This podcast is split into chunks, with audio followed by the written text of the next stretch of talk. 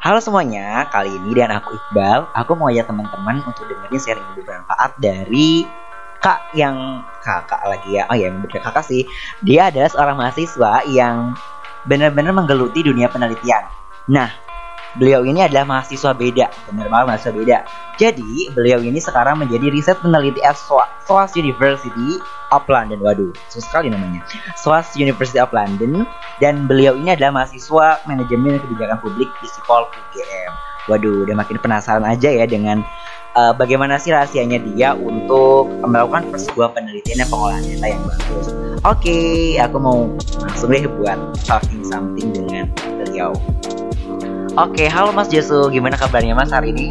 Alhamdulillah sehat. Alhamdulillah sehat ya. Jadi uh, kali ini aku mau dengar nih mas sharing-sharing ilmu dari Mas Josu tentang penelitian nih ya seluk beluknya penelitian. Cuman kalau boleh aku sedikit um, mereview nih, aku ada satu yang yang terkesan dari uh, dari penghargaannya Mas yaitu Mas itu pernah terpilih sebagai presenter di International Conference of Integrated Intellectual Community in Germany 2019. Jadi wow di Jerman terus jadi present, uh, presenter ya mempresentasikan sebuah topik. Tentu dong itu riset ilmiah ya Mas. Mungkin sedikit boleh Mas yang sampaikan uh, pengalaman saat itu sedikit aja Mas. Oh iya kebetulan itu sebenarnya kayak forum presentasi riset sama hmm. forum pengambilan kebijakan. Hmm. Nah kebetulan aku membawa sama anak juga kami belajar tentang uh, studi agraria dan zonasi kawasan gitu. Hmm, wow, dan that successful itu sukses mas. Oh, oh alhamdulillah mantap luar biasa nih. Oke, okay, nah uh, based of that, jadi berdasarkan itu sebenarnya apa sih urgensi dari sebuah penelitian? Mengapa penelitian itu menjadi hal yang penting? Oke, yang pertama ilmu pengetahuan itu akan mati ketika tidak ada pertanyaan dari sama dan peneliti itu kan kata riset dan hmm. itu pentingnya ya secara ilmiah terus banyak kemudian di level kebijakan itu tidak bisa riset nah sekarang kan kita kenal namanya evidence based policy misalnya bisa riset ya indikasinya jelas orientasinya yeah. jelas dan terukur tentunya Hmm, baik, terukur tentunya ya. Nah, berarti kalau terukur itu berarti nggak istilahnya nggak miskonsepsi dan sebagainya, tentu nggak cacat cacat logika gitu yes. dong, mas. Nah, lalu yang cacat logika itu sebenarnya seperti apa, mas? Nah, cacat logika sih banyak sih logika itu ada banyak misalnya berbeda misalkan mm-hmm. ketika kamu berbeda dengan orang kamu nggak menyerang gagasannya kamu menyerang subjeknya atau mm-hmm. kemudian beberapa variasi lain pengalihan isu bias antara premis satu dan premis dua nah okay. nanti kita diskusi di topik ini oke okay. baik baik baik mas jadi memang ada bias dan sebagainya tentu itu berkaitan dengan data dong ya mas nah Nah, lalu sebenarnya pengolahan data itu seperti apa dalam penelitian? Mas? Mungkin boleh dijelaskan. Secara umum sih kita utama ada kualitatif, kualitatif hmm.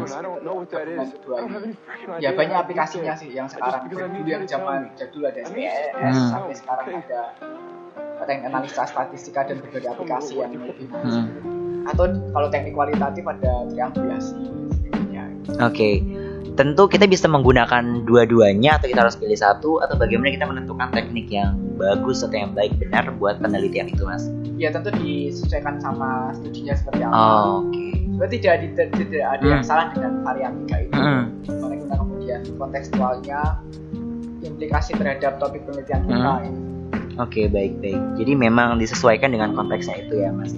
Lalu kalau untuk uh, kita bicara dengan pengolahan data juga, itu sebenarnya bagaimana kalau kita tuh salah dalam mengolah data otomatis akan berpengaruh dong pada penelitian kita mas itu menurut mas sendiri bagaimana ya mas hmm. ya yang jelas intelektual boleh salah tapi hmm. intelektual nggak boleh bohong gitu kan oke okay. ya, jadi kalau bisa ya penelitian itu nggak ya jangan kalau bisa jangan bisa salah gitu kan kan ada banyak teknik misalnya mau hmm. eksperimental dan sebagainya atau kamu mau live in model-model etnografi gitu. Hmm.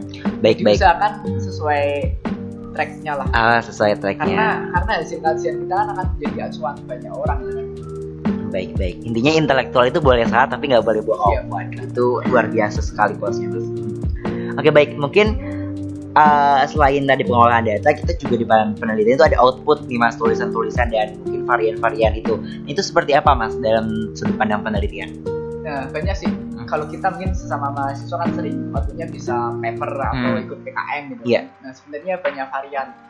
Kalau kita bicara di kebijakan misalnya karena kebetulan kuliahku di kebijakan publik Hmm. kita mengalami naskah akademik Hmm. jadi sebenarnya undang-undang itu sebelum jadi pasal-pasal itu ada naskah akademiknya Hmm, yang iya. bisa 500 sampai ribuan halaman dan itu wajib pengambil kebijakan itu punya naskah akademik itu Iya, kajian baik. ilmiahnya. ada model policy brief policy Hmm. brief itu kita ketika riset itu menyodorkan rekomendasi kebijakan terhadap eksekutif terhadap Iya.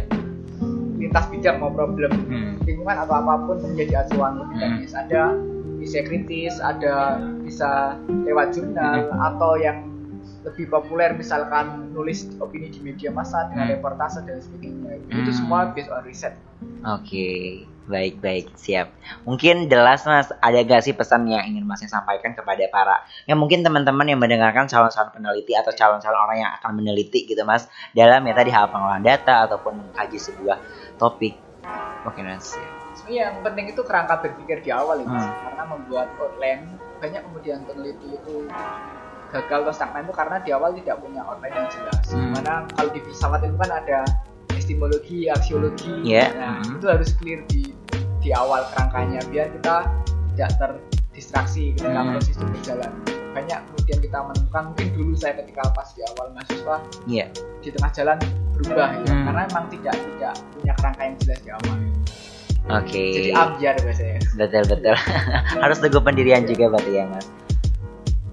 Oke mas, aku mau lanjut nih tentang mengetahui seluk, eh, seluk beluk dari penelitian. Nah, kalau kita mau penelitian nih, terus kita harus menemukan sebuah masalah nih mas yang bu- yang akan menjadi latar belakang mengapa kita harus melakukan penelitian. Nah, tapi di sisi lain kita tuh stuck nih di stagnan di masalah yang akan kita eh, jadikan sebuah topik atau apa. Nah, bagaimana kita menghadapi sebuah stagnan masalah untuk ada pembaharuan dan sebagainya. Yang pertama eh, riset itu akan dianggap baru setidaknya ada empat kriteria sih. Yang pertama eh, baru secara konsep teorinya yang digunakan apa landasannya. Terus yang kedua metode metodologinya, Hmm. misalnya di kualitatif, kualitatif atau mix. Walaupun topiknya sama, menggunakan konsep teori yang sama, tapi metodenya beda itu juga punya implikasi yang Hmm. berbeda.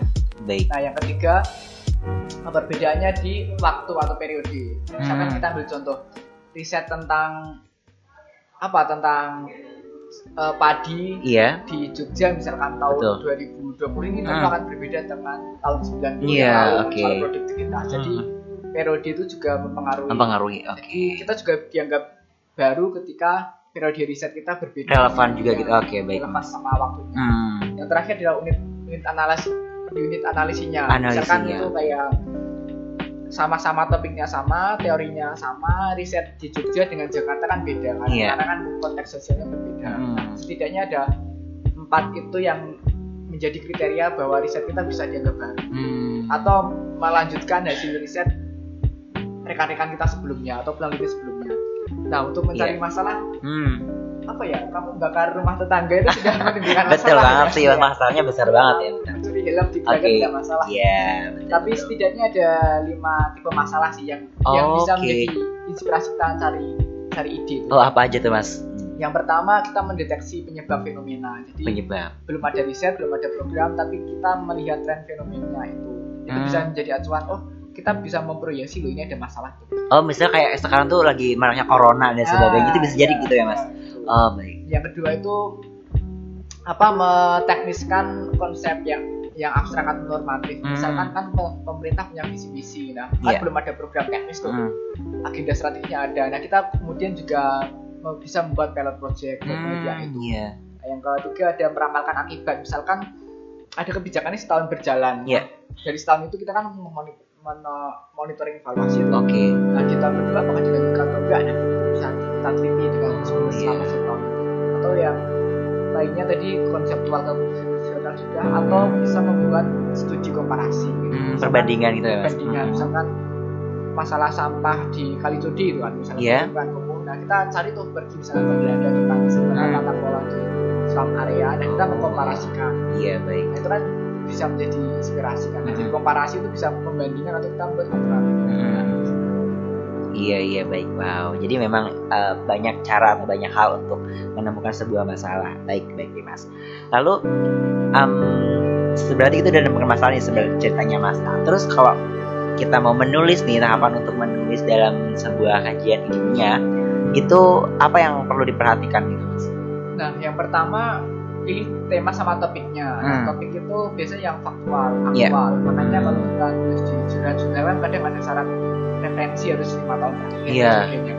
Nah, Uh-uh. Jadi pilih tema yang faktual. Oke. Urgensi sama signifikansinya itu seperti apa ke Hmm. publik. Nah, Hmm. semakin signifikan, semakin urgent yaitu kemudian bisa menjadi riset strategis yang bisa kita ambil tema Iya. topik. Hmm. Nah, yang kedua critical review. Oke. Nah, konsepnya gini, orang yang paripurna orang yang pandai menulis itu harus paripurna membaca. Hmm, Sama betul. seperti orang yang bijak berbicara itu harus paripurna mendengarkan. Oke. Maka sebagai penulis peneliti itu ya kamu harus paripurna membaca dulu, Hmm. membaca riset sebelumnya, mereview dan critical review dan sebagainya.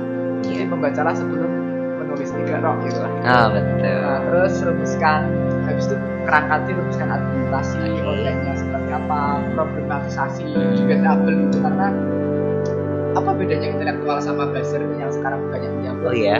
kita harus mampu membuat uh, sin, uh, antitesis sintesis. Hmm. Maksudnya pro kontranya kita debatkan problematisasi nanti kemudian kita berpihak ke mana itu harus harus mengembangkan dulu jadi nggak Oh, iya. ujuk-ujuk kamu ikuti klik share atau Iya. Oke. derek daun Ah. itu nggak imbang Mm, Baik. terus membuat kerangka tulisan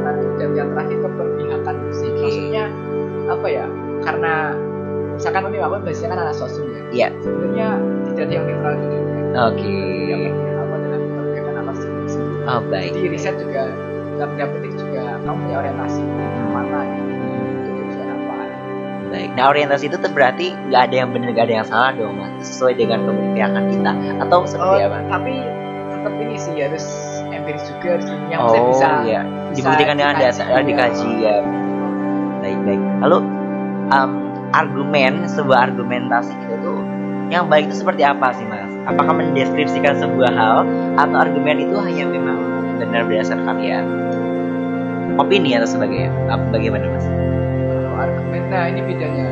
Apa bedanya deskripsi sama argumen? Hmm. Nah, argumen itu ada achievement, achievementnya maksudnya ada apa ya?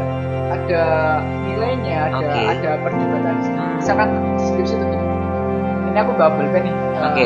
Pulpen ini warnanya hitam itu deskripsi. Hmm. Kalau argumentasi itu pembuatan pulpen hitam ini mengeksploitasi seribu pekerja. Itu kan Oh, ada ada iya, iya. nilai eksploitasi. Betul.